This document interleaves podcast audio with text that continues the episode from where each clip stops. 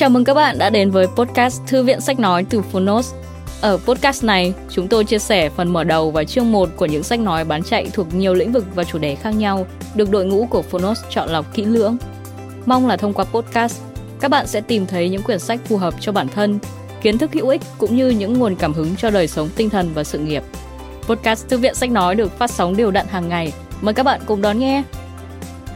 Và nếu yêu thích nội dung này, hãy tải ngay ứng dụng âm thanh số và sách nói có bản quyền Phonos để nghe trọn vẹn cuốn sách.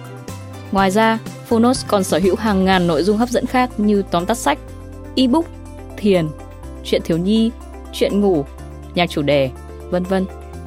Còn bây giờ, hãy cùng lắng nghe chương 1 của cuốn sách hôm nay nhé!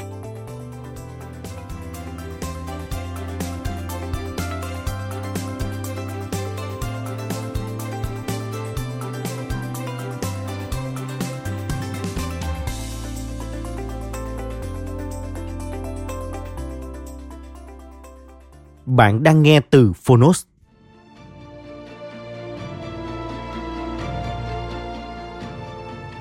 Lịch sử Israel Câu chuyện về sự hồi sinh của một dân tộc. Tác giả Daniel Goldis, Người dịch Nguyễn Trung Kiên Độc quyền tại Phonos. Phiên bản sách nói được chuyển thể từ sách in theo hợp tác bản quyền giữa Phonos với công ty cổ phần sách Alpha. Omega Plus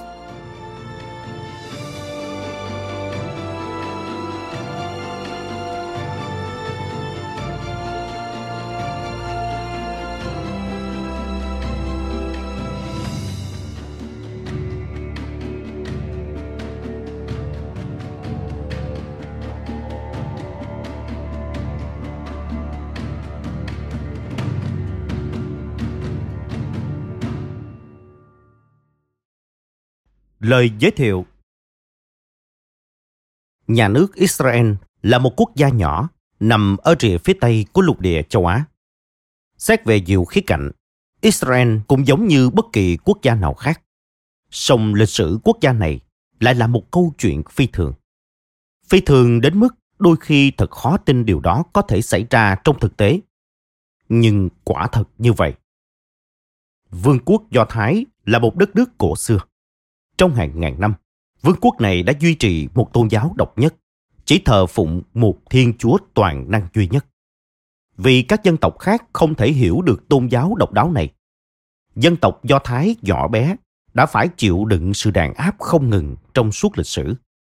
Tuy nhiên, tôn giáo và tập tục độc đáo của người Do Thái là lý do khiến họ bảo tồn bản sắc độc đáo và giúp họ tồn tại như một quốc gia trong suốt lịch sử dân tộc Do Thái như cái tên cho thấy, bắt nguồn từ Judea, là vương quốc cổ đại ở Israel. Tại nơi này, dân tộc Do Thái bắt đầu hành trình lập quốc. Đó là nơi khai sinh ra nền văn hóa Do Thái. Tại đó, trong thành Jerusalem, người Do Thái đã lập đền thánh để thờ phụng Thiên Chúa.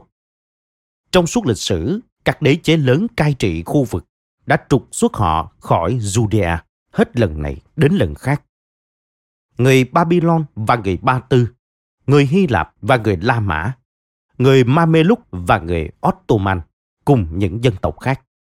Đôi khi, người Israel đã tìm cách phục hồi quyền tự trị của họ ở Israel. Nhưng kể từ khi bị người La Mã trục xuất vào hơn 2.000 năm trước, người Do Thái đã tản mát khắp nơi trên thế giới.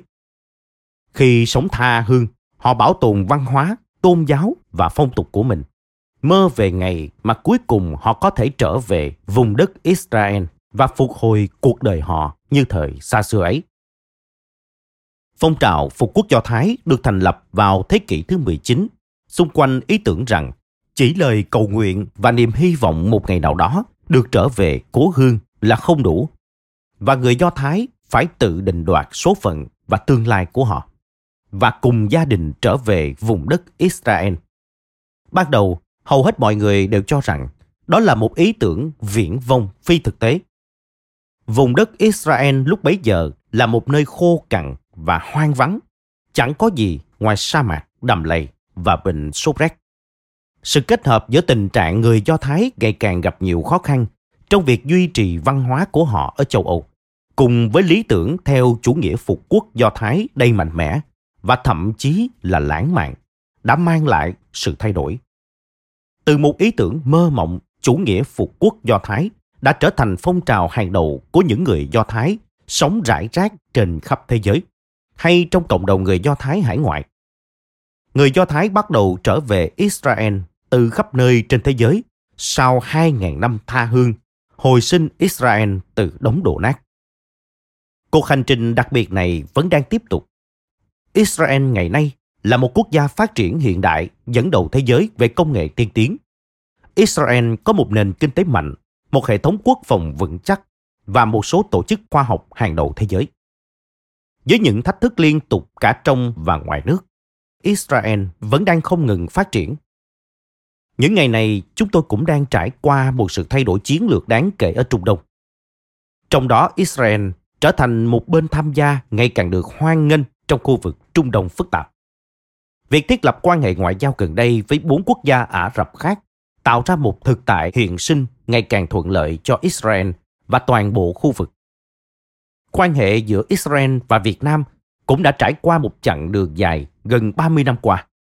Israel và Việt Nam, hai quốc gia nằm ở hai đầu lục địa châu Á, có nhiều điểm tương đồng.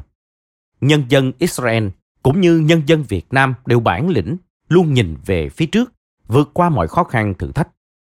Hai dân tộc với một lịch sử đầy biến động đã đưa đất nước hiện đại tiến tới những đỉnh cao ngoài sức tưởng tượng và những thành tựu to lớn. Đây là một trong những lý do khiến quan hệ hai nước ngày càng được củng cố nhanh chóng. Chúng ta đang không ngừng tăng cường hợp tác giữa hai nước trong các lĩnh vực nông nghiệp, giáo dục, an ninh, đổi mới và khởi nghiệp, không gian mạng, thương mại và đầu tư, khoa học và công nghệ và hơn thế nữa. Trong cuốn sách này, học giả tài năng Daniel Goodis sẽ giới thiệu cho các bạn câu chuyện đáng kinh ngạc về Israel, một đất nước được hồi sinh thành quốc gia của người Do Thái trong kỷ nguyên hiện đại. Mời các bạn thưởng thức cuốn sách thú vị này. Nadav Eska, Đại sứ Israel tại Việt Nam. Dành tặng Ella Saraben Sasson Godis, Zechariah chương 2 câu 14 và dành tặng Baila Khaikhop, người có niềm đam mê trọn đời với Israel và sự cống hiến cho nền giáo dục do Thái của bà đã tiếp tục truyền cảm hứng cho con cháu. Hãy cố kìm tiếng khóc để đôi mắt ngươi không rơi lệ, bởi có phần thưởng cho lao động của ngươi và có niềm hy vọng cho tương lai của ngươi. Con cháu của ngươi sẽ trở về quê hương của chúng. Theo Jeremiah chương 31 câu 16 17. Tôi nghĩ đời sống của con người nên bắt nguồn từ nơi nào đó trên quê hương nơi mà người ấy có thể cảm nhận được sự thân thuộc dịu dàng với mảnh đất này, với những người lao động đang đi tới tương lai, với những thanh âm và tiếng nói ám ảnh họ, với bất cứ điều gì sẽ mang lại cho mái ấm ban đầu ấy một sự khác biệt đầy quen thuộc, vốn không thể nhầm lẫn với sự mở rộng kiến thức trong tương lai, nơi mà sự rõ ràng của những ký ức đầu đời có thể được gắn liền với lòng yêu thương. Theo George Eliot, trích từ quyển sách Daniel Deronda, Mở đầu, câu chuyện huy hoàng về dân tộc.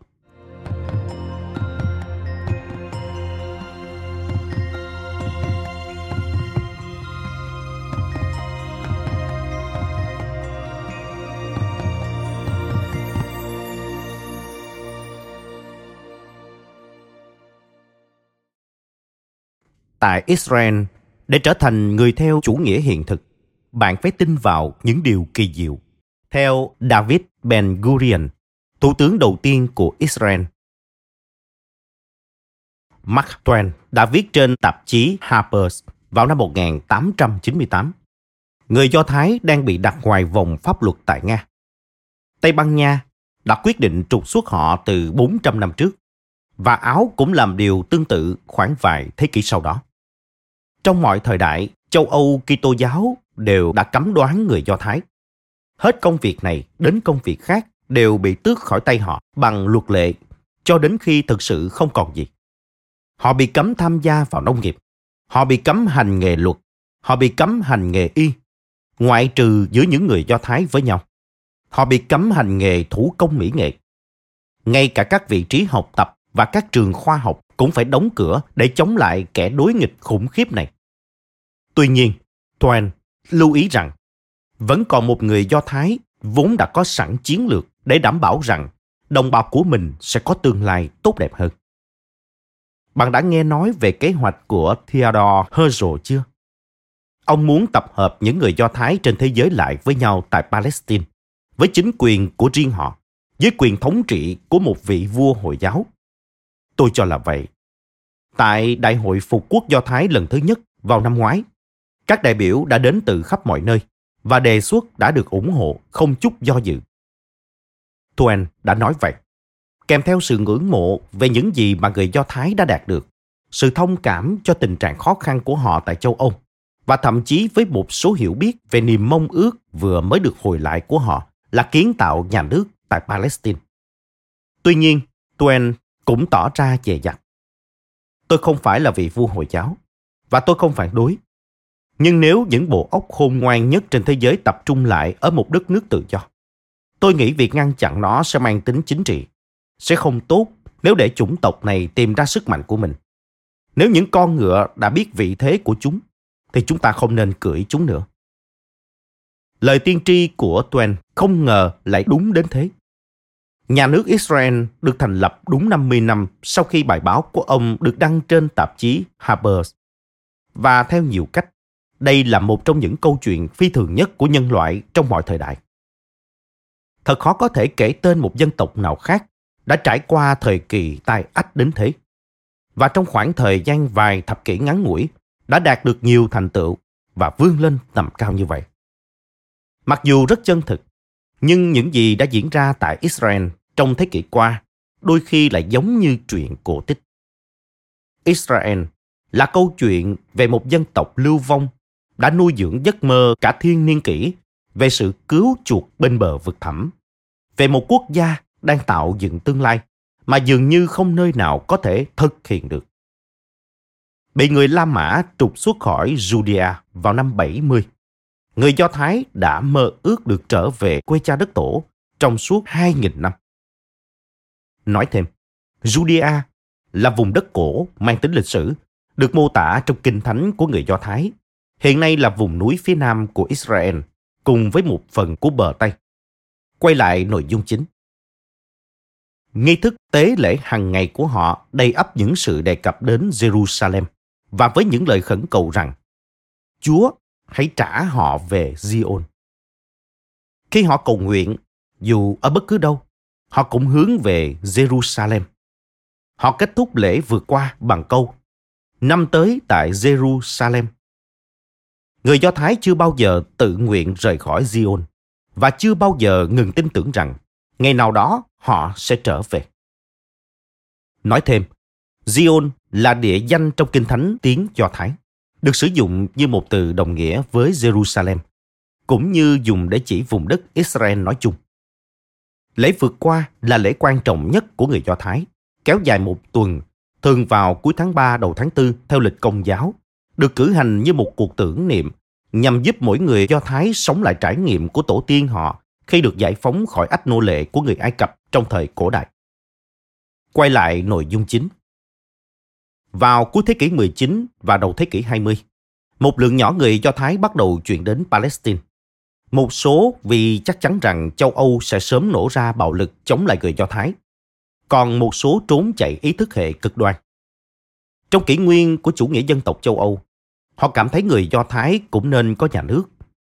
Đáng buồn thay, không phải lời cầu nguyện của người Do Thái, mà chính là những nỗi kinh hoàng của thế kỷ 20 đã biến giấc mơ của họ thành hiện thực. Mặc dù người Anh đã tán thành ý tưởng về nhà nước Do Thái trong tuyên bố Balfour vào năm 1917, nhưng tiến trình này diễn ra rất chậm. Họ chuyển từ nửa tin nửa ngờ thành thù địch. Vào thập niên 1930, người Anh bắt đầu ngăn chặn người Do Thái nhập cư vào Palestine, dập tắt niềm hy vọng mới chớm nở của chủ nghĩa phục quốc Do Thái rằng việc tạo dựng một nhà nước là khả thi. Sau đó từ năm 1939 đến năm 1945, Đức Quốc xã đã sát hại 90% trong số 3 triệu 300 ngàn người Do Thái tại Ba Lan, cộng đồng người Do Thái quan trọng nhất trên trái đất. Tổng cộng Đức Quốc xã đã tàn sát một phần ba dân số Do Thái trên toàn thế giới. Một phần bởi cuộc diệt chủng chưa từng thấy này nên sự đồng thuận quốc tế bắt đầu thay đổi. Rõ ràng, người Do Thái đơn giản là cần một nơi để đến. Những người theo chủ nghĩa phục quốc Do Thái tiếp tục xây dựng các thể chế nhà nước sơ khai và cuối cùng buộc người Anh phải rời đi. Tháng 5 năm 1948, nhà nước Israel ra đời. Những năm đầu vô cùng khó khăn. Nhà nước mới không có các nguồn dự trữ tài chính và rất ít cơ sở hạ tầng. Đột nhiên phải tiếp nhận một lượng khổng lồ người nhập cư, lớn hơn nhiều so với dân số của chính quốc gia này. Sau khi Israel được thành lập, hàng trăm nghìn người Do Thái bị các nước sở tại trục xuất. Từ Bắc Phi, Iran, Iraq và những nơi khác đều đổ tới đây. 150.000 người tị nạn khác trở về từ cuộc thảm sát diệt chủng Holocaust, mang trên mình tất cả những chấn thương từ trải nghiệm kinh hoàng cũng đã về đến biên giới Israel. Từng là đầm lầy và vẫn còn hoang hóa ở một số khu vực, trong khi phần còn lại chủ yếu là sa mạc cằn cỗi, thiếu tài nguyên thiên nhiên và gần như hoàn toàn không có tiền. Israel có rất ít lựa chọn để nuôi sống và cung cấp chỗ ở cho tất cả những người này, và tình trạng khan hiếm lương thực bắt đầu. Chỉ vài năm sau khi thành lập, đất nước này có nguy cơ sụp đổ tài chính. Tuy nhiên, người Israel không bỏ cuộc, một phần vì họ không còn nơi nào để đi. Người Do Thái tại Hoa Kỳ vốn từ lâu vẫn luôn nửa tin nửa ngờ với chính ý tưởng về nhà nước Do Thái đã gửi cho Israel các nguồn tài chính mà đất nước này đang rất cần. Sau đó, Đức đã chi trả các khoản bồi thường cho cuộc thảm sát diệt chủng Holocaust và Israel bắt đầu dần thoát khỏi tình trạng nghèo đói và yếu kém. Theo thời gian, đất nước này đã xây dựng cơ sở hạ tầng giao thông lẫn hạ tầng sản xuất, tàu chở nước quốc gia và rất nhiều nhà ở. Israel cho thấy sức mạnh của mình và nổi lên như là đối tác, thậm chí vượt ra ngoài khu vực, cộng tác với Hoa Kỳ, Anh và Pháp trong âm mưu quốc tế phức tạp. Hai thập kỷ sau khi thành lập, những thành công của Israel và quan hệ khác biệt về việc trở thành người Do Thái có ý nghĩa gì đã truyền cảm hứng để những người Do Thái tại Liên Xô yêu cầu được phép di cư. Vài thập kỷ sau nữa, Israel trở thành cường quốc kinh tế và công nghệ trước sự ghen tị của phần lớn các nước phương Tây. Đất nước này có nhiều công ty được niêm yết trên sàn giao dịch chứng khoán Nasdaq hơn toàn bộ lục địa châu Âu cộng lại. Dấu hiệu về sự phồn thịnh đáng ngạc nhiên của Israel xuất hiện ở khắp mọi nơi. Từ một đất nước phải thiết lập chế độ phân phối lương thực vào thập niên 1950, đến năm 2000, Israel đã sản xuất ra hàng chục loại rượu đoạt giải thưởng quốc tế. Đất nước từng chỉ có một đài truyền hình do chính phủ kiểm soát. Trong nhiều thập niên nay đã có rất nhiều kênh và sản xuất ra các bộ phim tranh giải Oscar đất nước của nhiều người sống sót sau cuộc thảm sát diệt chủng Holocaust vốn là hình ảnh đậm nét của sự bất lực và tiêu cực đối với một số người. Nay đã trở thành cường quốc quân sự.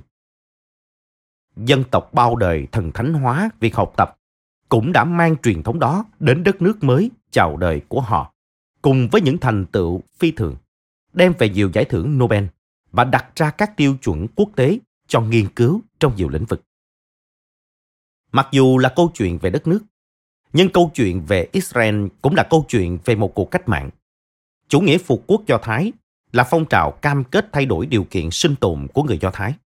Những người theo chủ nghĩa này khẳng định đã đến lúc dân tộc họ phải được hồi sinh. Theo nhiều cách, chủ nghĩa phục quốc Do Thái là cuộc nổi dậy chống lại đạo Do Thái xưa cũ. Khi người Do Thái tại châu Âu liên tục bị tấn công và bị gạt sang bên lề, các lãnh tụ của chủ nghĩa phục quốc Do Thái cho rằng, mặc dù người châu Âu rõ ràng là kẻ đáng trách, nhưng người Do Thái cũng không hơn. Đã đến lúc họ từ chối việc trở thành nạn nhân, chấp nhận sống ở bất cứ nơi nào có thể gọi là quê hương, cho đến khi bị nước sở tại quyết định trục xuất hoặc giết hại. Nước Anh trục xuất người Do Thái năm 1290. Tây Ban Nha cũng làm vậy vào năm 1492. Và sau đó là phong trào bài Do Thái đầy bạo lực tại châu Âu. Trong khi đó, các lãnh tụ của chủ nghĩa phục quốc Do Thái phàn nàn rằng người Do Thái vẫn thụ động, yếu đuối, sợ hãi và thu mình vào các kinh văn cổ xưa đầy linh thiêng thay vì tự bảo vệ và tự quyết định số phận của mình. Nhiều nhà tư tưởng của chủ nghĩa phục quốc Do Thái trong thời kỳ đầu cho rằng đó là điều cần thay đổi. Thật khó để phóng đại lòng nhiệt thành cách mạng của họ. Theo nhiều cách khác nhau, chủ nghĩa này liên quan đến việc cắt đứt các mối liên hệ của người Do Thái với những gì đã xảy ra trước đó. Dân tộc Do Thái đã tuyệt vọng đến mức tạo ra một kiểu người Do Thái mới mà thậm chí đã đổi cả tên của mình. Bốn thủ tướng đầu tiên của Israel là trường hợp điển hình. David Ben Gurion, tên khai sinh là David Cruen. Moshe Saret, tên khai sinh là Moshe Stock, Levi Eshkol, ban đầu là Levi Skonik. Gonda Meir, nữ thủ tướng đầu tiên của Israel, từng là Gonda Meyerson. Đổi tên là cách để nói rằng không liên quan gì nữa, rằng đó là lúc cần có thế giới quan do Thái mới, thể chất do Thái mới, tổ quốc do Thái mới, những cái tên do Thái mới. Đã đến lúc xuất hiện một lớp người do Thái mới, một dân tộc do Thái tái sinh. Tại nhà nước Israel, lớp người ấy đã xuất hiện. Trên thực tế, nhiều hình thức của người Do Thái mới đã lộ diện. Điều khiến Israel trở nên hấp dẫn một phần chính là nhờ cuộc bàn luận đang diễn ra về những gì đạo Do Thái và người Do Thái nên trở thành và đang trở thành. Đôi khi cuộc trò chuyện đó lịch sử và dè dặt. Đôi khi nó nổ ra thành những trận chiến nảy lửa trên nhiều mặt trận chính trị của Israel. Dù cay độc, nhưng trên mặt trận đó, chủ nghĩa phục quốc Do Thái đã thành công và đáng ngưỡng mộ. Người Do Thái ngày nay không còn là những người châu Âu rúm ró đầy sợ hãi của thời kỳ trước. Việc chủ nghĩa phục quốc Do Thái đã thành công trong việc tạo ra người Do Thái mới là điều không thể nghi ngờ. Chủ nghĩa phục quốc Do Thái cũng là cuộc cách mạng nhằm khắc phục khả năng rất cao rằng vẫn còn những người Do Thái không còn nơi nào trên trái đất để gọi là quê hương. Khi châu Âu vào giữa thế kỷ 20 bùng nổ cơn hận thù diệt chủng lên đến cực điểm, nhiều người Do Thái đã không còn nơi nào để chạy trốn. Hoa Kỳ đã đóng cửa biên giới. Canada cũng làm vậy. Người Anh đã chặn những người Do Thái tìm cách đến Palestine. Những chiếc tàu chở hàng trăm người Do Thái căng bườm trên biển, tìm kiếm nơi cập bến trong tuyệt vọng, và thường không thành công. Đôi khi, những con tàu khởi hành từ châu Âu chở đầy người Do Thái chạy trốn khỏi cuộc thảm sát diệt chủng Holocaust phải quay trở lại châu Âu hoặc bị tàu đối phương cố tình đánh chìm. Đơn giản vì không ai cần những kẻ Do Thái cặn bã. Chủ nghĩa phục quốc Do Thái đã quyết tâm thay đổi điều đó, cam kết về một thế giới mà ở đó người Do Thái sẽ không bao giờ trở thành người vô tổ quốc nữa. Việc xây dựng Israel đã từ giấc mơ trở thành hiện thực. Sau nhiều thế kỷ, người Do Thái mòn mỏi sống lưu vong. Chủ nghĩa phục quốc Do Thái ưu tiên việc khôi phục dân tộc trên bình diện phong phú về văn hóa. Điều mà họ có được khi sống ở quê cha đất tổ, nói ngôn ngữ riêng và tự vạch ra lộ trình tương lai của chính mình. Nếu người Do Thái đã bị phân tán đến nơi mà nghi thức tế lễ của họ gọi là bốn gốc của trái đất, những người theo chủ nghĩa phục quốc Do Thái hy vọng sẽ tập hợp dân tộc mình lại với nhau một lần nữa. Nếu hàng thiên niên kỷ lưu đầy đã làm suy tàn tiếng Do Thái, vốn từng được sử dụng và đầy sống động thành thứ ngôn ngữ chỉ được sử dụng cho các kinh văn thiên liêng và việc thờ phụng, thì chủ nghĩa phục quốc Do Thái sẽ thổi luồng sinh khí mới vào thứ ngôn ngữ cổ xưa đó. Dân tộc Do Thái sẽ sáng tạo nên âm nhạc, mỹ thuật, văn chương và thơ ca như tất cả các dân tộc khác. Họ sẽ có nền văn hóa tinh hoa và nền văn hóa đại chúng. Người Do Thái sẽ sống trong những thành phố mà tổ tiên của họ đã từng biết, sẽ đi trên những con đường đã từng là quê hương của các bậc tiền bối trong Kinh Thánh. Các nhà lãnh tụ Do Thái sẽ hoạch định chính sách về chiến tranh và hòa bình, kinh tế, chăm sóc sức khỏe và sự nhập cư. Chủ nghĩa phục quốc Do Thái đã thành công trong tất cả những phương diện đó và hơn thế nữa, Cách Israel phản ánh sự hồi sinh này của người Do Thái là một phần trong câu chuyện mà cuốn sách này sẽ kể. Tất nhiên, không phải mọi khát vọng của chủ nghĩa phục quốc Do Thái đều đã trở thành hiện thực. Những người như Theodore Herzl và Israel Janwill tin rằng người Do Thái sẽ mang lại sự tiến bộ cho khu vực Trung Đông nhiều đến mức họ sẽ được những người đang sống ở đó chào đón. Họ hy vọng và nghĩ rằng nhà nước Do Thái có thể được thành lập mà hoàn toàn không có xung đột. Giấc mơ đó bi thảm thay, lại quá ngây thơ. Israel đã bị giam cầm trong cuộc xung đột gay gắt và đớn đau trong suốt nhiều thập niên trước khi được thành lập. Một cuộc xung đột mà thật đáng buồn là không có dấu hiệu lắng xuống. Theodore Herzl, người mà trên nhiều phương diện là kiến trúc sư của nhà nước Israel hiện đại, cũng tin rằng một khi người Do Thái có quê hương của riêng mình, thì chủ nghĩa bà Do Thái tại châu Âu và các nơi khác trên thế giới sẽ chỉ còn là dĩ vãng. Niềm hy vọng đó cũng thật ngây thơ. Theo một số cách nào đó, Israel đã thực sự khiến cách nhìn nhận của thế giới về người Do Thái và địa vị của dân tộc này tại châu Âu thêm phức tạp. Sự thăng trầm trong quá trình gia nhập cộng đồng quốc tế là một phần quan trọng trong câu chuyện về Israel. Và cuốn sách này cũng sẽ xem xét điều đó. Israel là nơi phức tạp và năng động. Đó là đất nước tràn ngập những địa điểm linh thiêng, nhưng cũng là đất nước thế tục. Một số người sẽ nói là bán bổ, đầy quán bar và sàn diễn âm nhạc. Trên một số bệnh viện, đó là xã hội nệ truyền thống một cách sâu sắc. Còn ở một số bệnh viện khác, đây là xã hội siêu hiện đại. Israel là quê hương của những người Do Thái theo chính thống giáo cực đoan, những người xa lánh phần lớn sự hiện đại. Nhưng Israel cũng là một trong những thủ phủ công nghệ cao của thế giới. Đây là tổ quốc của những người Do Thái có nhiều màu da khác nhau. Những người Do Thái có nguồn gốc dân tộc khác nhau. Những người Do Thái nói các ngôn ngữ khác nhau. Những người Do Thái cả thế tục lẫn tôn giáo và nhiều người không phải là người Do Thái. Hầu hết những người nhập cư mà Israel tiếp nhận và tính theo bình quân đầu người, Israel đã tiếp nhận nhiều người nhập cư hơn bất kỳ quốc gia nào trên thế giới, đến từ các quốc gia không có truyền thống dân chủ. Tuy nhiên, Israel luôn là một nền dân chủ và là một nền dân chủ phát triển mạnh mẽ.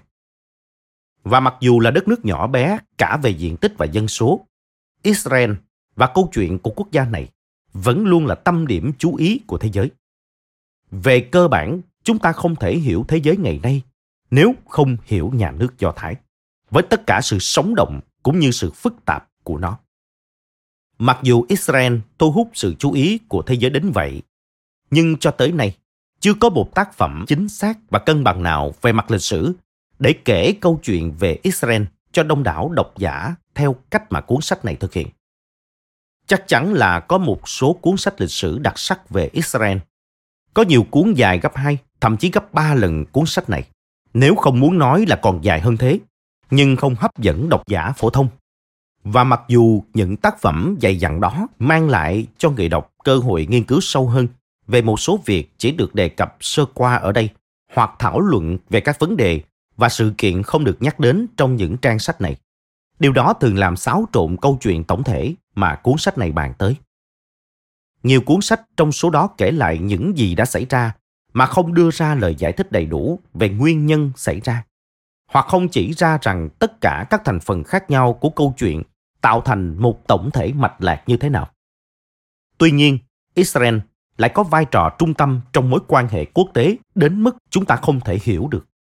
Vì vậy, cuốn sách này kể câu chuyện liên quan đến ý tưởng về nhà nước Do Thái, nơi khởi nguồn, cách ý tưởng được duy trì và cách giấc mơ được biến thành hiện thực. Mặc dù cuốn sách này kể câu chuyện về những gì đã xảy ra, nhưng nó đặc biệt nhấn mạnh đến việc tại sao chúng lại xảy ra. Ý tưởng của người Do Thái về việc di cư đến Palestine và xây dựng đất nước nảy sinh từ đâu?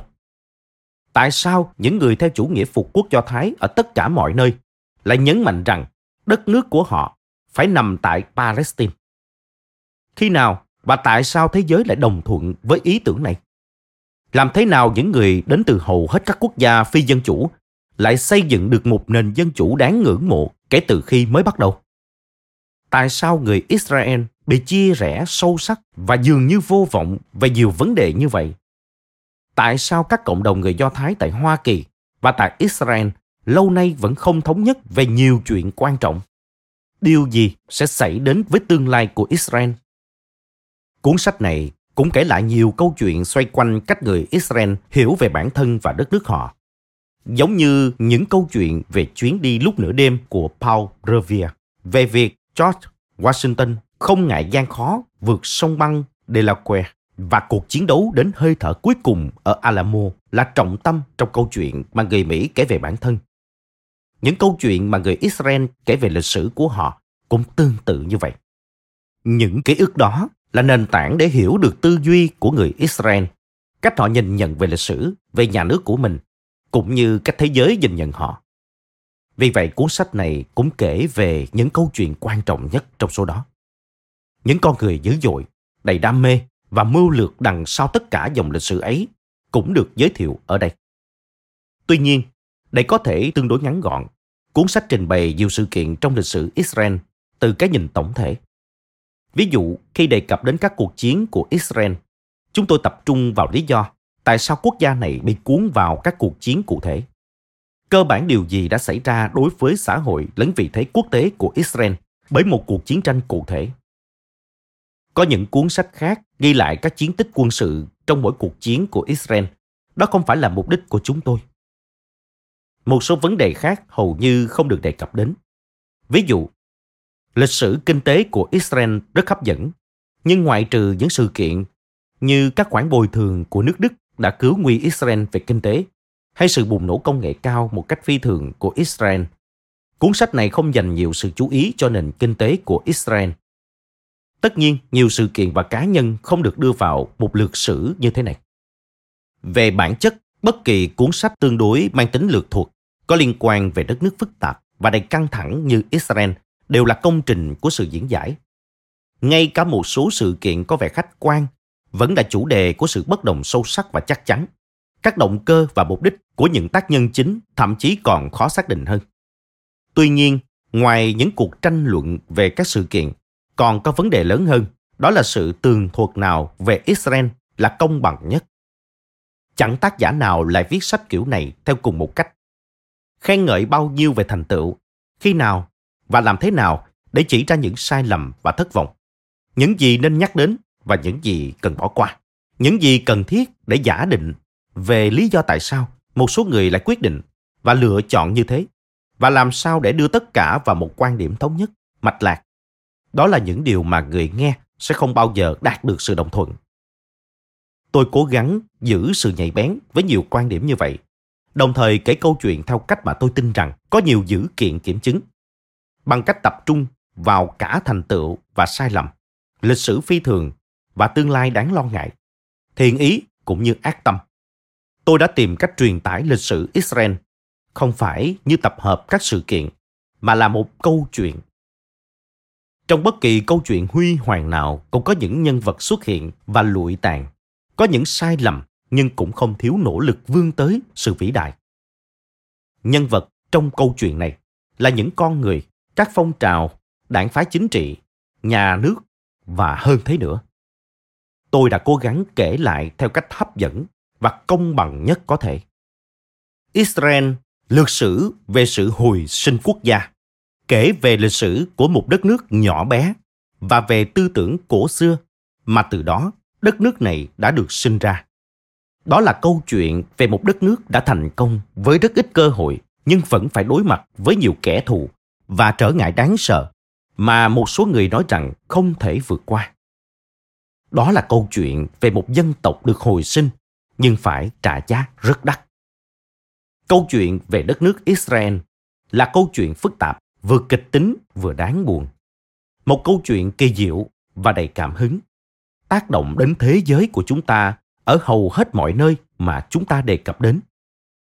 Bây giờ là lúc để kể câu chuyện, để hiểu điều gì đã xảy ra. Và quan trọng hơn là tại sao điều đó lại xảy ra. Một, thơ và chính trị. Dân tộc Do Thái tìm kiếm tổ quốc.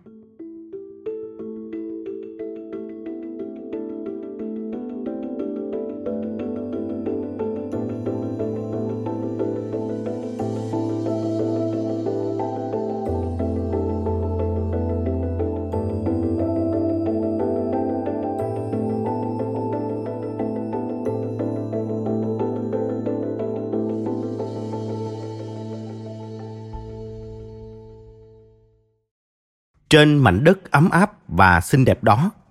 Liệu cái ác có ngự trị và những tai họa có xảy ra không? Theo Chaim Netman Bialik trích trong Gửi chim.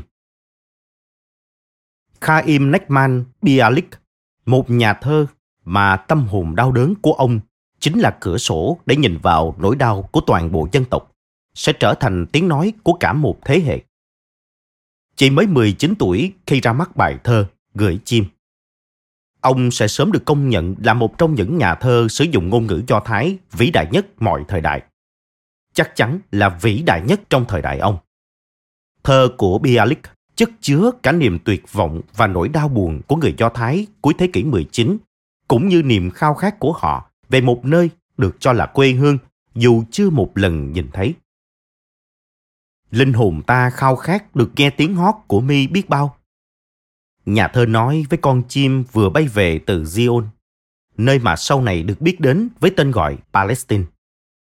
Ông hỏi con chim rằng cuộc sống như thế nào tại nơi bình dị mà ông đang tưởng tượng ra. Thượng đế có thương xót Zion không? Có phải giọt sương rơi trên núi Hermon giống như những hạt ngọc trai? Trong vùng đất ấm áp và xinh đẹp đó, cái ác có ngự trị và những tai họa có xảy ra không? Không hẳn là câu hỏi.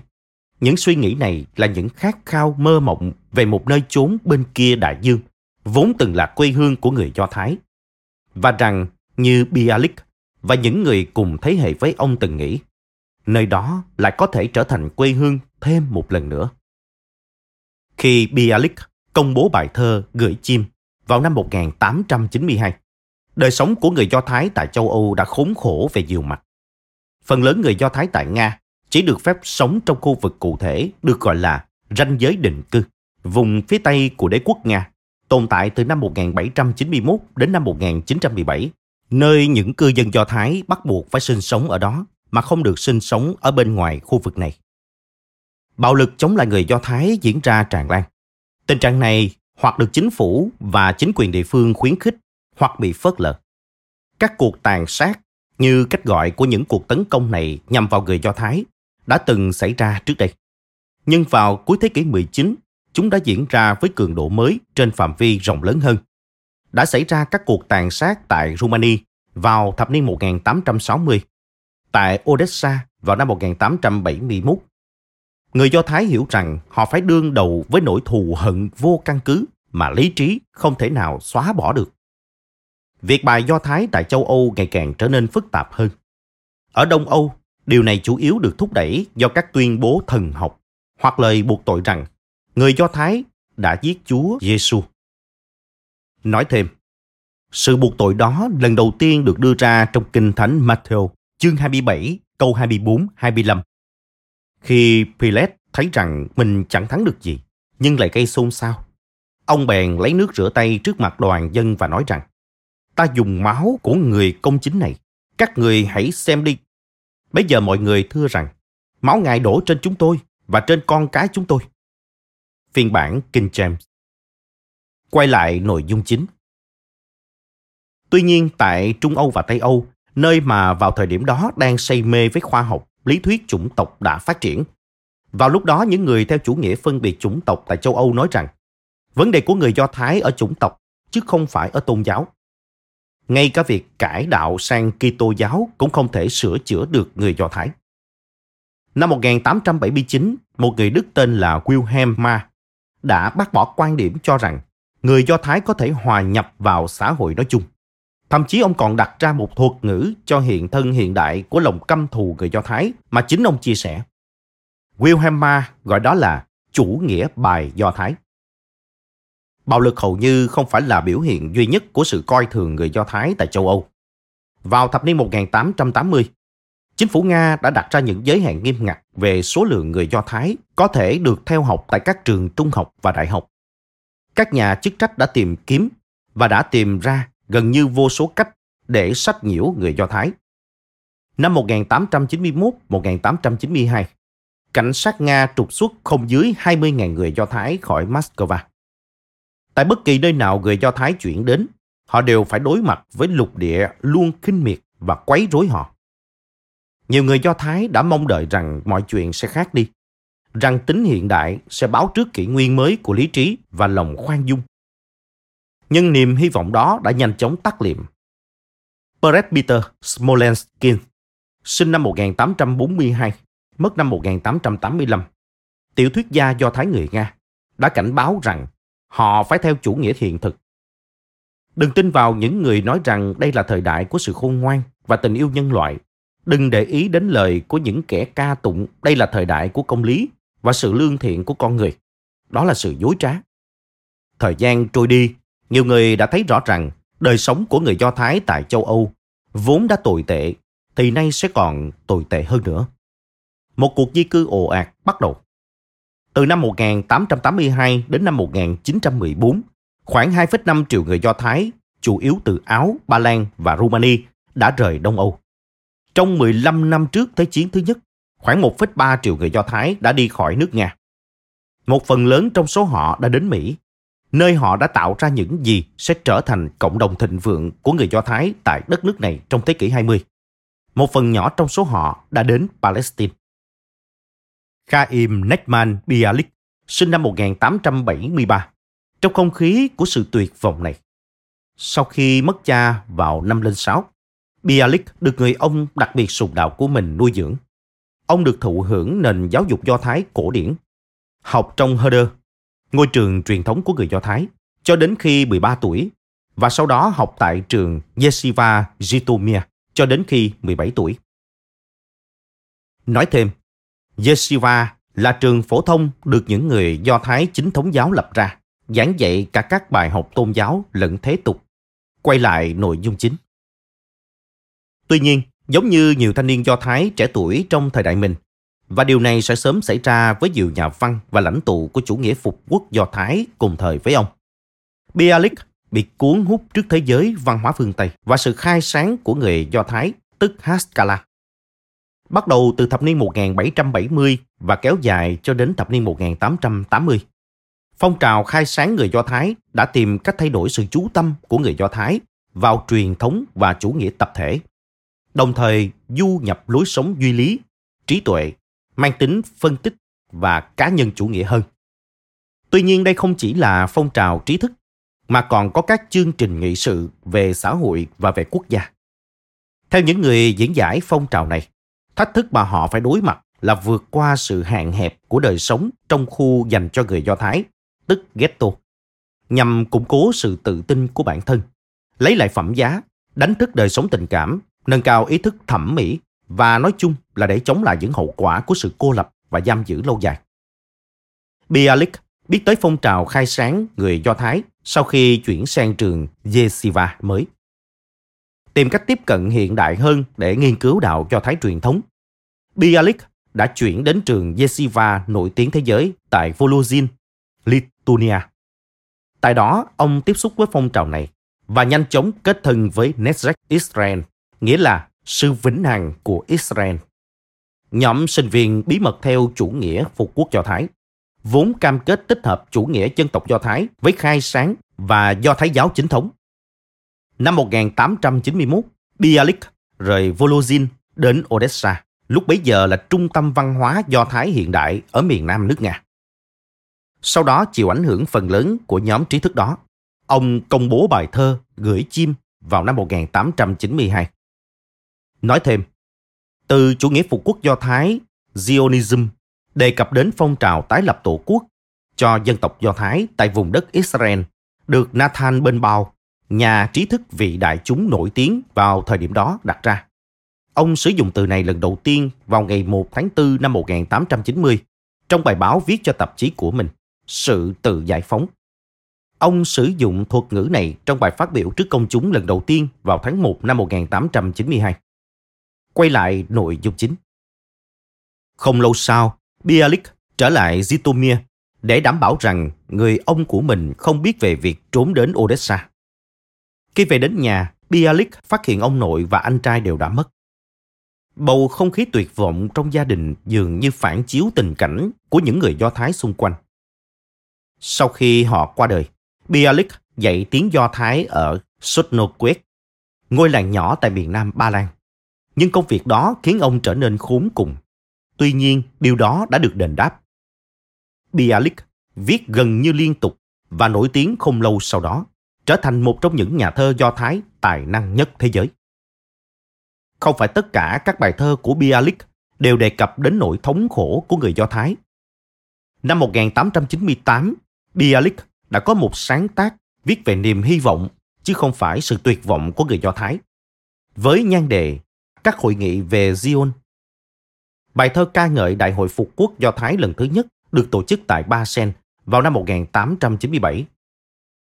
Ngay cả khi sự cứu rỗi chưa đến, đấng cứu chuộc của chúng ta vẫn sống. Giờ phút trọng đại đã điểm. Bialik viết như vậy trong một sáng tác tràn đầy niềm hy vọng và mong đợi. Niềm hy vọng đó đột nhiên đến từ đâu? Giờ phút trọng đại mà Bialik thấy ngày càng đến gần là gì? Tại sao những gì đã xảy ra ở Ba Sen lại quan trọng đến vậy? Và ai là đấng cứu chuộc? Các đại biểu tham dự Đại hội Phục quốc Do Thái lần thứ nhất từ khắp nơi trên thế giới đã đến Ba Sen, từ Anh và Hoa Kỳ, từ Palestine và từ các vùng đất của người Ả Rập, từ Nga, Đức, Pháp và nhiều nơi khác. 197 đại biểu đã tập trung tại Thụy Sĩ với ý thức rằng họ đã làm nên lịch sử. Đó là vào tháng 8 năm 1897 và lần đầu tiên sau gần 2.000 năm kể từ khi người La Mã phá hủy đền thờ thứ hai và trục xuất phần lớn dân Do Thái sống ở Judea.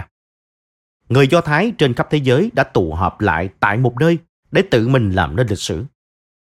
Không còn đơn thuần là những nhóm người bị chia cắt sống rải rác trên toàn cầu. Với lời kêu gọi của Herzl, lần đầu tiên sau hàng thiên niên kỷ, họ đã khẳng định lại tuyên bố cổ xưa rằng mình là dân tộc duy nhất quyết tâm biến người Do Thái trở thành tác nhân, chứ không phải là kẻ bên lề trên sân khấu lịch sử thế giới. Ăn mặc thanh lịch, các đại biểu bước vào hội trường với tấm biển lớn có ngôi sao David và hai từ đơn giản. Đại hội Phục quốc Do Thái, Zionisten Congress. Họ nói chuyện bằng ngôn ngữ mẹ đẻ. Phần lớn trong số đó là đàn ông, nhưng cũng có một số phụ nữ, có cả người giàu lẫn kẻ nghèo. Người ta có thể cảm nhận được bầu nhiệt huyết trong không khí. Cuối cùng, khi các đại biểu đã ngồi vào ghế của mình, Đại hội Phục quốc Do Thái lần thứ nhất bắt đầu với ba tiếng gõ từ chiếc búa chủ tọa. Có một số lời chúc mừng theo quy ước dành cho quốc vương vì đế quốc Ottoman khi đó đã kiểm soát Palestine. Sau đó tiến sĩ Karl Lippi từ Chassi, Rumani, một thành viên lâu năm của tổ chức hồ về về Zion, tức những người yêu mến Zion, đồng thời là đại biểu cao cấp nhất của đại hội, đứng dậy. Ông trùm khăn trên đầu theo truyền thống Do Thái, và nhiều người tham dự đã khóc, thốt lên lời chúc phúc Sihi Kiyanu. Chúc tụng người, chúa tể của chúng ta. Đấng đã gìn giữ sự sống cho chúng ta, bảo vệ ta và cho phép chúng ta chạm tới khoảnh khắc này. Sau đó, Theodore Herzl, người đã triệu tập đại hội, đứng lên phát biểu. Ông mở đầu bằng tiếng Đức. Chúng ta có mặt ở đây để đặt viên đá nền tảng cho Tổ quốc, nơi trú ẩn cho dân tộc Do Thái. Trong thế giới Tây Âu, nơi Herzl sống và làm việc, ý tưởng đơn thuần rằng dân tộc Do Thái cần một nơi trú ẩn đã gây ra nhiều tranh cãi hơn so với Đông Âu. Người Do Thái tại Tây Âu không giống với Đông Âu của Bialik, vẫn nuôi hy vọng rằng các phong trào bài Do Thái là di sản của quá khứ. Cuối cùng những bức tường của các ghetto cũ kỹ, nơi mà người Do Thái buộc phải sinh sống tại đó đã đổ xuống. Họ kéo đến trung tâm đô thị của lục địa châu Âu, nhanh chóng trở thành một phần của giới thượng lưu, leo lên nấc thang của xã hội châu Âu về mặt giáo dục, văn hóa và kinh tế. Nhìn bề ngoài, cuộc sống đối với họ có vẻ tốt hơn nhiều so với một thế kỷ trước đó. Vào năm 1800, người ta có thể viết lịch sử văn hóa Trung Âu hay Tây Âu mà không nhắc đến dân tộc Do Thái hoặc bất kỳ người Do Thái cụ thể nào. Cũng như không có một nhân vật Do Thái nào trong nền chính trị, đời sống trí thức, hoạt động nghiên cứu hoặc khoa học châu Âu. Khi năm 1900 đến gần, bức tranh đã hoàn toàn khác. Những người Do Thái hoặc những người gốc Do Thái đang đóng vai trò quan trọng trong kinh tế, chính trị, khoa học và nghệ thuật. Bất chấp hàng thế kỷ cấm đoán và bài Do Thái, những gì người Do Thái đã đạt được trong một thời gian tương đối ngắn thật sự đáng kinh ngạc. Họ đã trở thành các nhà chuyên môn và nhà trí thức, các nhà khoa học và nhà lãnh đạo hàng đầu của các phong trào trí thức và phong trào xã hội quan trọng. Tuy nhiên, bất chấp sự tiến bộ, ngay cả người Do Thái tại Tây Âu cũng không thể thoát khỏi sự căm ghét của lục địa này. Nếu người Do Thái tại Đông Âu thường bị coi là những kẻ nổi loạn gây rối, thì tại Tây Âu họ bị buộc tội gây ra những tệ nạn tài chính. Mặc dù chiếm chưa đến một phần trăm dân số Đức, người Do Thái đã nhanh chóng đảm nhận những vị trí cao cấp và tinh hoa trong tất cả các ngành nghề, đặc biệt là trong lĩnh vực tài chính và chính trị. Nhưng nhiều người Đức đã trở nên bất bình. Hầu như ở khắp mọi nơi, luôn luôn tồn tại bầu không khí bài Do Thái. Sách báo và tạp chí chống lại người Do Thái theo cùng khuôn mẫu. Tham lam, đầy chất tư bản và tham nhũng. Một mô tiếp báo trước các chế độ diệt chủng sẽ xảy ra vào giữa thế kỷ 20. Sau khủng hoảng tài chính năm 1873, phần lớn giai cấp tư sản Đức đã đổ lỗi cho người Do Thái về những tai họa tài chính mới phát sinh của họ. Mặc dù tham lam chẳng kém ai, nhưng trong huyền thoại phổ biến các quý tộc vẫn là các chính khách vĩ đại, những người lính dũng cảm và những công chức tận tụy. Như là hậu quả của việc phá sản, cơn giận dữ của dân chúng không nhắm vào giới quý tộc và chính phủ mà giới này nắm quyền cai trị mà lại nhắm vào người Do Thái.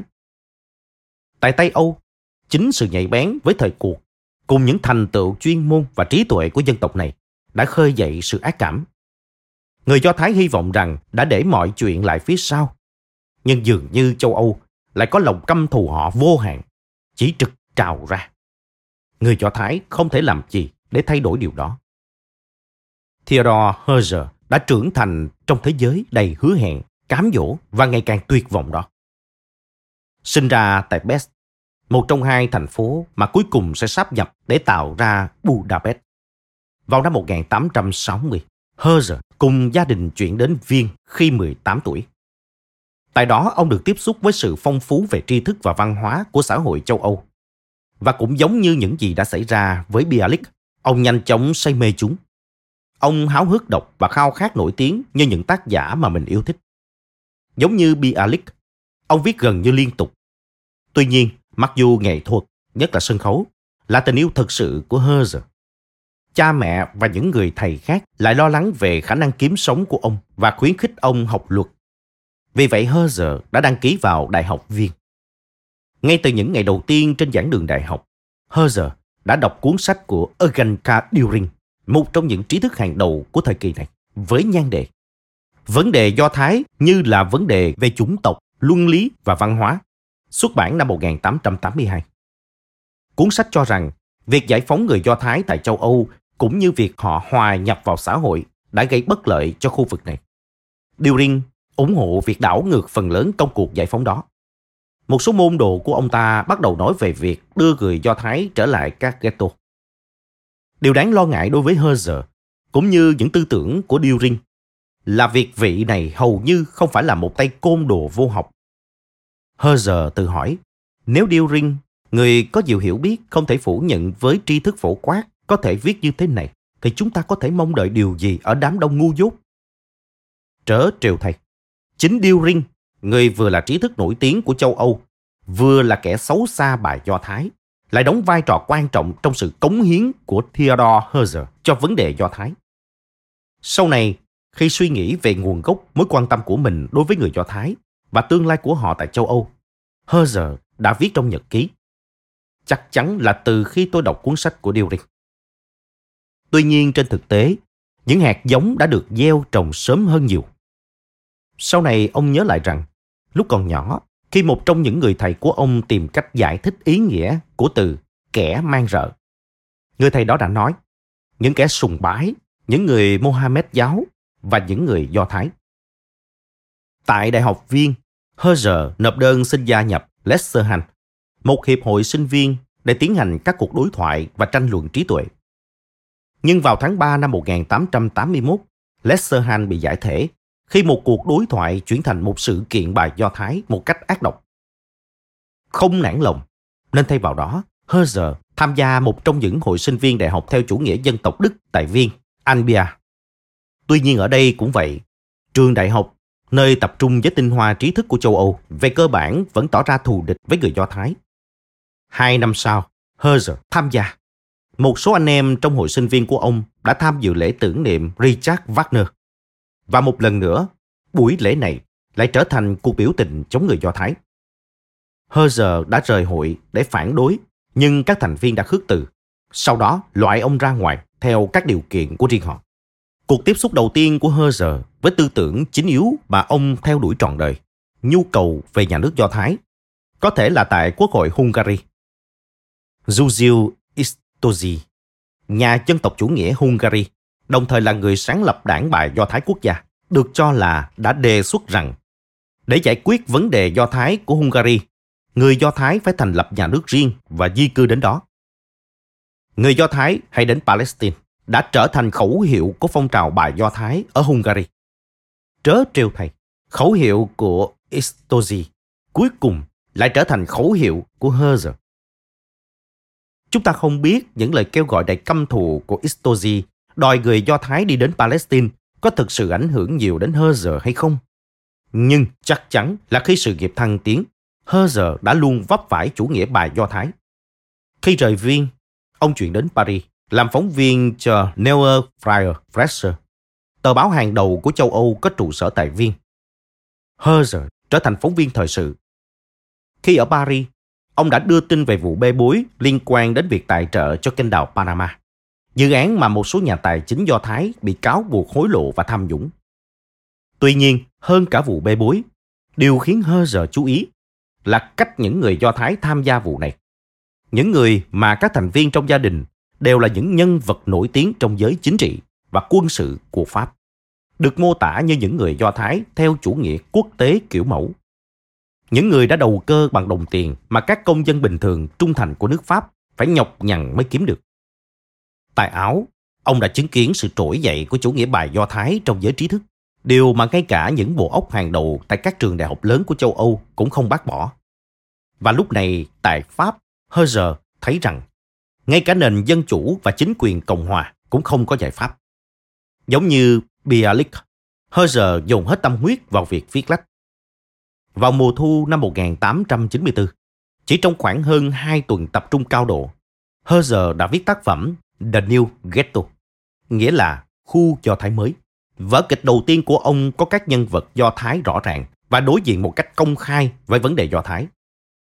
Trọng tâm của vở kịch được thể hiện khá dễ hiểu và không quá thô kịch về mặt nghệ thuật. Là mặc dù châu Âu đã giải phóng người Do Thái, nhưng người Do Thái trên thực tế vẫn sống trong một ghetto kinh tế và xã hội, chịu áp lực không ngừng để chứng tỏ bản thân. Ngay cả ở Tây Âu, nơi có vẻ như đã được giải phóng, người Do Thái vẫn bị coi là có tội cho đến khi chứng minh được mình trong sạch. Nhưng các vấn đề sẽ sớm trở nên tồi tệ hơn khi Herzer đang bận rộn với vở kịch The New Ghetto một vụ bê bối mới đã nổ ra tại Pháp. Đại úy Alfred Dreyfus, sĩ quan pháo binh người Pháp gốc Do Thái, bị kết tội chia sẻ các bí mật của quốc gia này với quân Đức. Nước Pháp vẫn đang trong thời kỳ của những cuộc cách mạng không bao giờ kết thúc. Và phiên tòa thực sự trở thành chiến địa cho các bên vẫn đang đối đầu nhau. Công lý đã sai lầm rõ ràng, đến nỗi khi Dreyfus bị kết tội và bị tước quân hàm một cách không chính đáng. Emin Zola, tiểu thuyết gia, nhà báo và trí thức công chúng nổi tiếng người Pháp, đã viết bức thư kinh điển Jacques, nghĩa là sự buộc tội, cho rằng rõ ràng cả chính phủ Đức và Pháp đều theo chủ nghĩa bài Do Thái và bỏ tù Dreyfus một cách bất công.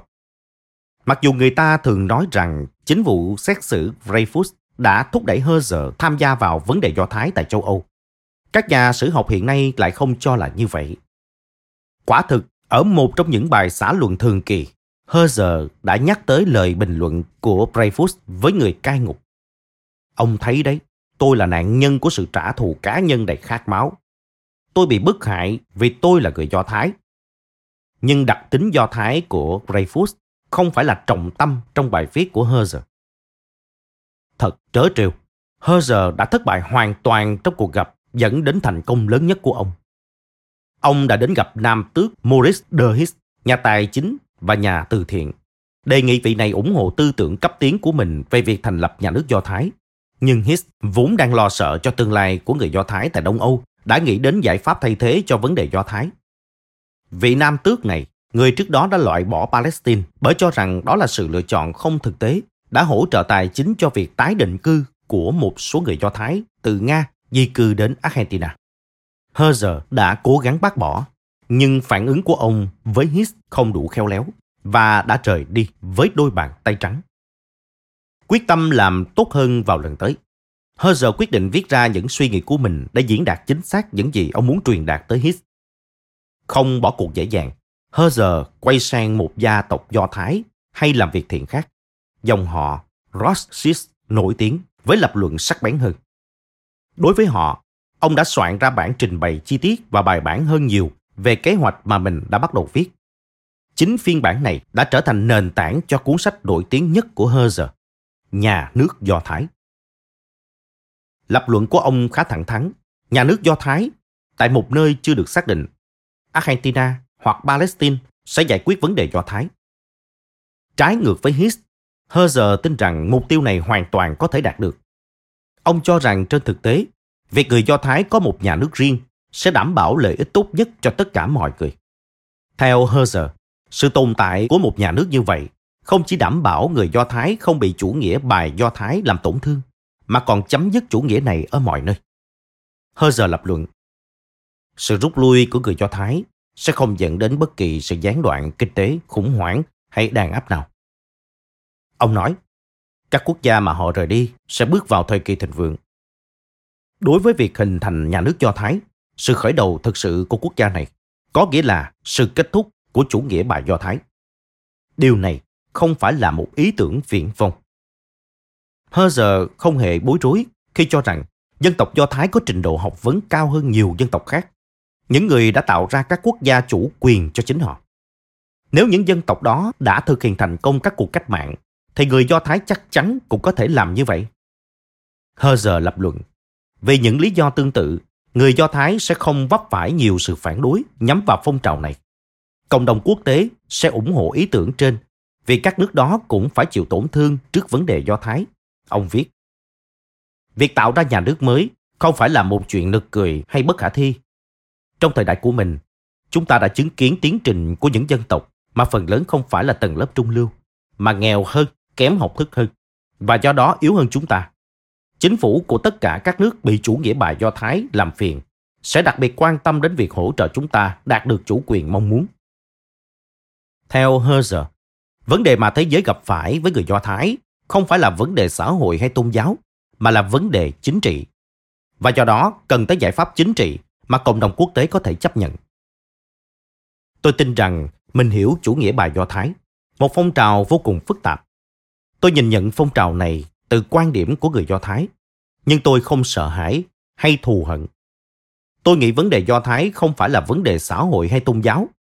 Mặc dù đôi khi nó có hình thức này hay hình thức khác.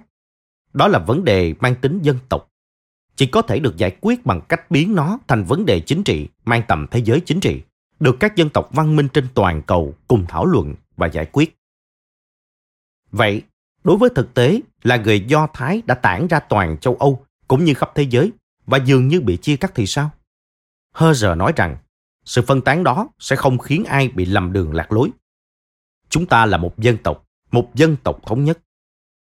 Ông khẳng định bởi những dân tộc khác đã có nhà nước, nên người Do Thái cũng nên như vậy. Herzer viết cuốn sách của mình trong trạng thái phấn khích tột độ. Ông mô tả việc viết cuốn sách như sau. Trong thời gian qua, tôi bị cuốn vào tác phẩm về sự vĩ đại vô biên. Vào lúc này, tôi không biết liệu mình có thể thực hiện được hay không. Nó giống như một giấc mơ lớn, nhưng trong nhiều ngày và nhiều tuần, điều đó cứ ám ảnh tôi. Cuốn sách ám ảnh những người đọc nó cũng không ít. Với khoảng 100 trang, nhà nước Do Thái đã biến Hơ Giờ trở thành cái tên quen thuộc trong thế giới Do Thái. Được xuất bản vào tháng 2 năm 1896. Tác phẩm đã gây chấn động trên toàn cầu. Cuốn sách đã được in, dịch và được đọc nhanh chóng và rộng rãi hơn bất kỳ tác phẩm của người Do Thái nào khác trong thời kỳ hiện đại. Chỉ riêng vào năm 1896, nhà nước Do Thái đã được xuất bản bằng tiếng Anh, tiếng Do Thái, tiếng Yiddish, tiếng Rumani, tiếng Bulgari, tiếng Nga và tiếng Pháp. Các sinh viên đặc biệt say mê đề xuất của Herzer. Gần như ngay lập tức, sự xuất hiện của tác phẩm này đã biến Herzer từ một tiếng nói đơn độc trở thành người lãnh đạo phong trào quốc tế. Ý tưởng trọng tâm của phong trào, mặc dù bây giờ nghe có vẻ phổ biến, sau đó đã trở thành đề xuất tuyệt vời. Và bây giờ, phần lớn thế giới Do Thái đã tin chắc rằng họ cần một nhà nước và họ có thể tạo ra một nhà nước. Mặc dù chính Theodore Herzl là người đã phát động chủ nghĩa phục quốc Do Thái như một phong trào chính trị, nhiều người khác đã bắt đầu đưa ra các ý tưởng tương tự trước ông từ rất lâu. Năm 1853, khoảng 40 năm trước khi cuốn sách Nhà nước Do Thái của Herzl xuất hiện, Abraham Mapu đã xuất bản cuốn tiểu thuyết tiếng Do Thái hiện đại đầu tiên. Giống như Bialik, Mapu sinh ra trong gia đình truyền thống nhưng lại say mê văn hóa châu Âu. Tiểu thuyết của Mapu, Tình yêu với Zion, lấy bối cảnh tại Israel cổ đại được mô tả trong Kinh Thánh. Trong thời kỳ của nhà tiên tri Isaiah, cuốn tiểu thuyết không chỉ đơn thuần là truyện kể. Tác phẩm này đã thổi luồng sinh khí mới vào ký ức của người Do Thái trên vùng đất tổ và công khai bộc lộ những khao khát thầm lặng của cả một dân tộc để có cuộc sống đầy đủ và phong phú hơn.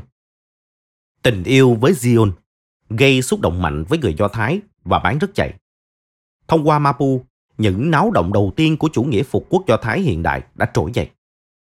Tuy nhiên, tác phẩm của Moses Hess, sinh năm 1812, mất năm 1875, còn gây xúc động mạnh mẽ hơn nữa. Sinh ra tại Đức, phần nào được người ông là giáo sĩ Do Thái truyền thống nuôi dưỡng, là giống như Bialik. Hess là tín đồ của nhà phím thần bội giáo, nhà triết học Do Thái người Hà Lan, Baruch Spinoza. Sau đó những khuynh hướng cấp tiến của Hess đã đưa ông đến với chủ nghĩa xã hội. Từ lánh xa hơn nữa khỏi đạo Do Thái truyền thống, ông kết hôn với một phụ nữ công giáo thuộc giai cấp công nhân. Tuy nhiên, Hess sớm nhận ra rằng ngay cả việc từ bỏ đạo Do Thái theo đuổi chủ nghĩa xã hội và kết hôn với một phụ nữ công giáo cũng không thể bảo vệ ông khỏi chủ nghĩa bài Do Thái tại châu Âu. Ông viết, ngay cả hành động cải đạo cũng không thể giảm bớt áp lực khủng khiếp từ chủ nghĩa bài Do Thái tại Đức. Người Đức ghét chủng tộc hơn là tôn giáo. Họ ghét cái mũi kỳ dị hơn là đức tin khác thường của người Do Thái. Vì vậy, vào năm 1862, Hess đã viết cuốn sách Rome và Jerusalem. Trong đó ông cho rằng đối với người Do Thái, sự chào đón của châu Âu vĩnh viễn chỉ là hời hợt. Ông viết, chúng ta sẽ luôn là những kẻ xa lạ giữa các dân tộc. Họ có thể khoan dung, thậm chí cho chúng ta được giải phóng, nhưng sẽ không bao giờ tôn trọng chừng nào chúng ta đặt nguyên tắc. Bất cứ nơi nào mọi thứ diễn ra tốt đẹp, thì đó là quê hương của con người, lên trên những ký ức về dân tộc vĩ đại của mình. Ông nói, người Do Thái nên trở về Palestine, vùng đất tổ mà họ đã mơ ước và nhắc đến trong hàng thiên niên kỷ, nơi họ nên lao động và tạo ra một xã hội theo định hướng xã hội chủ nghĩa. Mặc dù bây giờ được coi là văn bản quan trọng trong lịch sử của chủ nghĩa phục quốc Do Thái trên bình diện chính trị, cuốn sách Rome và Jerusalem hầu như bị bỏ qua khi Hess còn sống. Những người Do Thái khi đó đã không quá quan tâm đến tương lai của đời sống Do Thái tại châu Âu để coi trọng tác giả này. Cuối cùng khi Herzer thực sự đọc cuốn sách Rome và Jerusalem, chỉ sau khi viết tác phẩm Nhà nước Do Thái, ông đã viết mọi thứ mà chúng ta cố gắng đạt tới đều đã có trong sách của Hess. Chủ nghĩa phục quốc Do Thái như một trong những sử gia vĩ đại của phong trào ghi nhận là một phong trào được sinh ra hai lần. Rome và Jerusalem của Hess hầu như không phải là tác phẩm duy nhất về chủ nghĩa phục quốc Do Thái xuất hiện trước khi cuốn sách của Herzer được coi là kinh điển. Có một tác phẩm khác của Leon Pinker, một tác giả sinh năm 1821 trong một gia đình người Nga, chịu ảnh hưởng sâu sắc của phong trào khai sáng người Do Thái. Là một trong những người Do Thái đầu tiên theo học đại học ở Odessa, Pinker học luật nhưng sớm nhận ra rằng rào cản đối với người Do Thái đồng nghĩa với chuyện không bao giờ tìm được việc làm. Vì vậy, ông đã trở thành thầy thuốc. Cũng như những người khác, chính bạo lực chống lại người Do Thái đã kéo Pinker vào đời sống công cộng. Trong trường hợp của ông, các cuộc tàn sát người Do Thái năm 1871 và các cuộc tấn công quy mô lớn hơn vào năm 1881 tại Odessa đã tác động mạnh mẽ tới Pinker. Cuối cùng, ông đi đến kết luận rằng người Do Thái sẽ không bao giờ được chấp nhận ở các nước sở tại. Ông viết, người Do Thái với những người đang sống là kẻ đã chết. Với dân bản xứ là người xa lạ và kẻ lang thang. Với người có tài sản là kẻ ăn xin. Với người nghèo là kẻ bóc lột và gã triệu phú. Với những người yêu nước là kẻ vô tổ quốc. Với tất cả các tầng lớp là đối thủ đáng ghét. Một năm sau cuộc tàn sát năm 1881, Pinker viết cuốn Tự giải phóng có tiêu đề là Lời cảnh tỉnh đồng bào từ một người Do Thái tại Nga. Trong đó tác giả kêu gọi dân tộc mình tìm kiếm sự tái sinh và nền độc lập dân tộc. Không giống như tác phẩm của Hess, vốn bị lãng quên do tương đối khó hiểu. Tác phẩm của Pinker đã nhận được một số sự chú ý và hai năm sau khi cuốn sách xuất hiện, tác giả đã tham gia thành lập HVV Zion, một trong những tổ chức châu Âu đầu tiên thúc đẩy người Do Thái nhập cư vào Palestine. Tuy nhiên, ông cảm thấy rằng chỉ riêng tổ chức là không đủ. Người Do Thái cần một lãnh tụ. Ông viết, Chúng ta có lẽ đang thiếu một lãnh tụ thiên tài như Moses. Lịch sử không ban cho một dân tộc những người dẫn đường như vậy nhiều lần.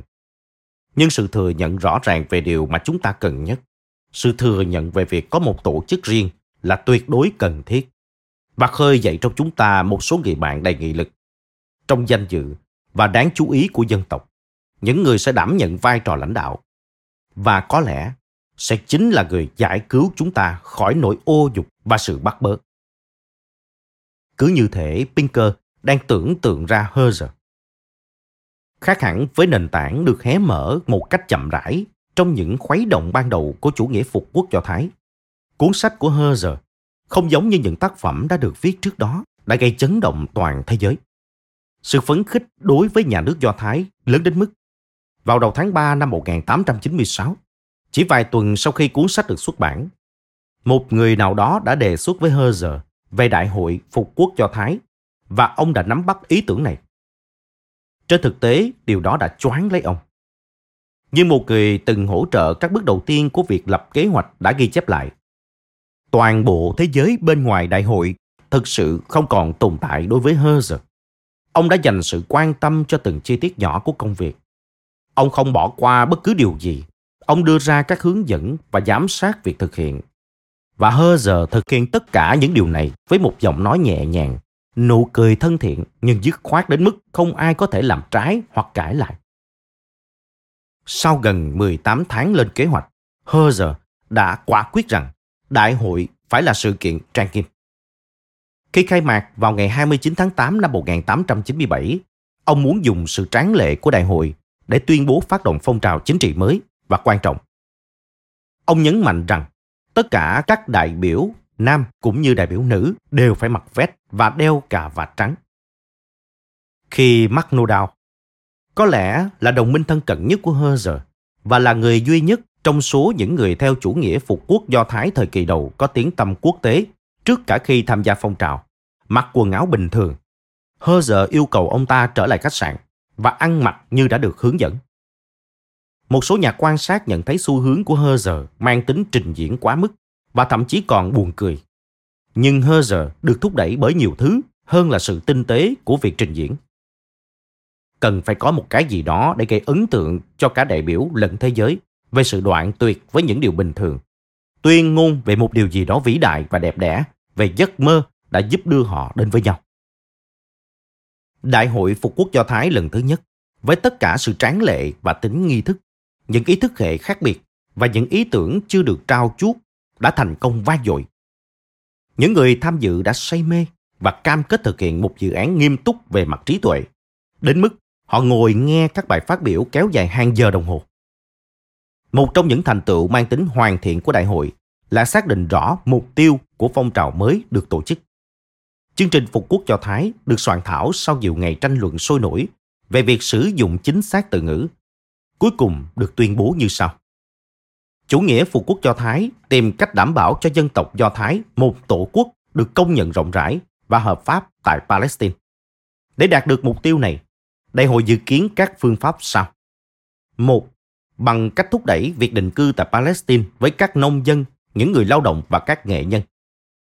Hai, bằng cách tổ chức các nhóm cộng đồng dân Do Thái trong các cơ quan địa phương và cơ quan trung ương, hài hòa với luật pháp của quốc gia tương ứng.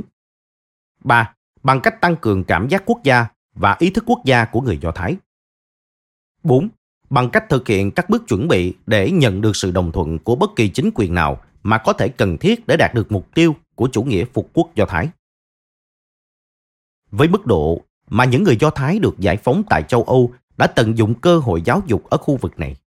Không có gì ngạc nhiên khi một trong những đại biểu có mặt, giáo sư Svi Heman Sapira, thúc giục rằng phần không thể thiếu để phát động chủ nghĩa phục quốc Do Thái trên bình diện chính trị nên là việc thành lập Đại học Do Thái tại Palestine.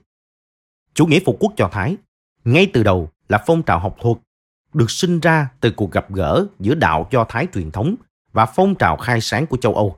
Sự tuyệt vọng cùng với ý thức về tính vĩnh cửu của người Do Thái đã định ra cam kết về giáo dục và học vấn lẫn các mục tiêu chính trị. Đại hội cũng thông qua bản quốc ca, được viết vào năm 1878, Ha Tích Va, với phiên bản ngắn gọn hơn nhiều so với bản gốc, là bài quốc ca đơn giản chỉ gồm một câu. Sâu thẳm trong trái tim, linh hồn của người Do Thái vẫn hằng khao khát hướng về nơi tận cùng của phương Đông. Đôi mắt vẫn hướng về phía Zion. Niềm hy vọng của chúng ta vẫn chưa bị mất. Niềm hy vọng của hai nghìn năm. Trở thành dân tộc tự do trên mảnh đất của mình. Xứ sở của Zion và Jerusalem. Hatikva trong tiếng Do Thái có nghĩa là niềm hy vọng, là bài thơ bằng tiếng Do Thái vào thế kỷ 19 và là quốc ca của Israel Chủ đề của bài thơ lãng mạn này phản ánh niềm hy vọng suốt 2.000 năm của người Do Thái về việc được trở lại vùng đất Israel và đòi lại nó như một quốc gia tự do và có chủ quyền. Lời bài hát được phỏng theo một bài thơ của Naphtali Herzimber, nhà thơ Do Thái đến từ Luko, ngày nay là Zuluchi, Ukraine. Imber viết phiên bản đầu tiên của bài thơ vào năm 1887 khi ông là khách của một học giả Do Thái tại IAS, Rumani. Hatikva khác với nhiều quốc gia khác, hầu hết các bài quốc ca và thậm chí là quốc tế ca cùng với nhiều bài khác đều nhắc đến các cuộc chiến đấu và sự xung đột. Nhưng Hatikva thì không. Hatikva cũng là bài hát hiếm hoi dùng giọng thứ, giai điệu trữ tình, thê lương của nó khiến người ta không thể duyệt binh bằng nhạc của bài quốc ca Israel. Đại hội đã tiếp nhận nhiều vấn đề bổ sung. Chính tại đây, ý tưởng về quỹ quốc gia Do Thái với nhiệm vụ ban đầu là mua và phát triển đất đai tại Palestine thuộc Ottoman lần đầu tiên được nêu ra. Đại hội cũng đặt ra nhiều ủy ban và các cơ quan hành chính giúp phong trào hoạt động hiệu quả về sau. Herzer, người đã lên kế hoạch tỉ mỉ đến từng chi tiết, đồng thời đã dành rất nhiều tâm sức để đảm bảo biến điều đó thành hiện thực, đã rời đại hội trong phấn khích. Nhiều tuần sau, ông viết trong nhật ký rằng Tôi thật sự muốn tóm tắt đại hội ba sen trong một từ. Điều mà tôi sẽ rất cẩn thận để không công khai, đó là Tại ba sen, tôi đã thành lập nhà nước Do Thái. Nếu tôi nói to điều này ngày hôm nay, tôi sẽ được đáp lại bằng tiếng cười rộ. Có lẽ là 5 năm sau và chắc chắn là 50 năm sau, mọi người sẽ thừa nhận điều đó. Vừa được tiếp thêm sinh lực, lúc này Herzer thậm chí còn quyết tâm hơn trước. Ông đến Palestine lần đầu tiên. Thật ra ông đến không phải để xem vùng đất tổ của dân tộc Do Thái, và một trong những nơi mà ông nghĩ rằng cuối cùng cũng có thể tạo ra được nhà nước Do Thái, mà là để gây ấn tượng với các chính trị gia. Nói thêm, năm 1896, khi Herzl viết cuốn sách Nhà nước Do Thái, ông không chắc đất nước mà ông tưởng tượng nên được thành lập ở đâu. Ông viết hai lãnh thổ đang được xem xét là Palestine và Argentina. Tuy nhiên, trong tiểu thuyết Vùng cựu địa mới mà ông viết vào 6 năm sau, năm 1902, Herzl hình dung rõ ràng về nhà nước Do Thái tại Palestine. Quay lại nội dung chính. Hoàng đế nước Đức Wilhelm đệ nhị và một số đại diện của quốc vương đến thăm thánh địa trong thời gian đó. Và Herzl cảm thấy rằng cách dễ nhất để ông có thể cầu xin sự giúp đỡ là gặp họ ở đó. Vị hoàng đế này hầu như không phải là đồng minh tự nhiên. Một trong những người Đức tham gia Đại hội Phục quốc Do Thái lần thứ nhất. Sau sự kiện này đã viết thư cho hoàng đế, nêu chi tiết về mục tiêu của đại hội. Khi nhận được thư, hoàng đế đã viết bên lề. Hãy để những kẻ Do Thái đến Palestine càng sớm càng tốt. ta không định đặt ra các chướng ngại nhằm cản đường họ. Nhưng sự ác cảm của hoàng đế Wilhelm đối với người Do Thái không ngăn cản được việc Hơ cố gắng gặp ông. Nếu những người bài Do Thái chia sẻ mục tiêu với Hơ ông sẵn sàng cộng tác ngay, miễn là họ thúc đẩy việc thành lập nhà nước Do Thái. Nhiều ấn tượng của Hơ về đất nước cằn cỗi, nơi ông nhìn thấy tiềm năng gần như vô hạn, đã được đưa vào tác phẩm hư cấu nổi tiếng nhất của ông, tiểu thuyết không tưởng có tên Odd Newland hay Vùng cựu địa mới. Được xuất bản vào năm 1902, Vùng cựu địa mới hình dung về nhà nước Do Thái trong tương lai theo phong cách tương tự như những cuốn tiểu thuyết không tưởng khác vào thời của Herzog. Truyện xoay quanh một người Do Thái đã bị đồng hóa và người bạn đồng hành không phải là người Do Thái của anh ta, người sau khi bị cô lập trên một hòn đảo xa xôi trong nhiều năm đã khám phá ra nhà nước Do Thái mới được tái lập tại Palestine. Xã hội mà Hơ mô tả khá bình dị. Vùng đất sa mạc đã được cải tạo để trồng hoa. Những thành phố hiện đại đã thay thế các khu phố siêu vẹo mà Hơ giờ từng thấy khi ông đến đó. Mọi người thuộc mọi tín ngưỡng, sống hòa thuận với nhau. Tất cả đều thờ phụng theo cách riêng, không một chút căng thẳng.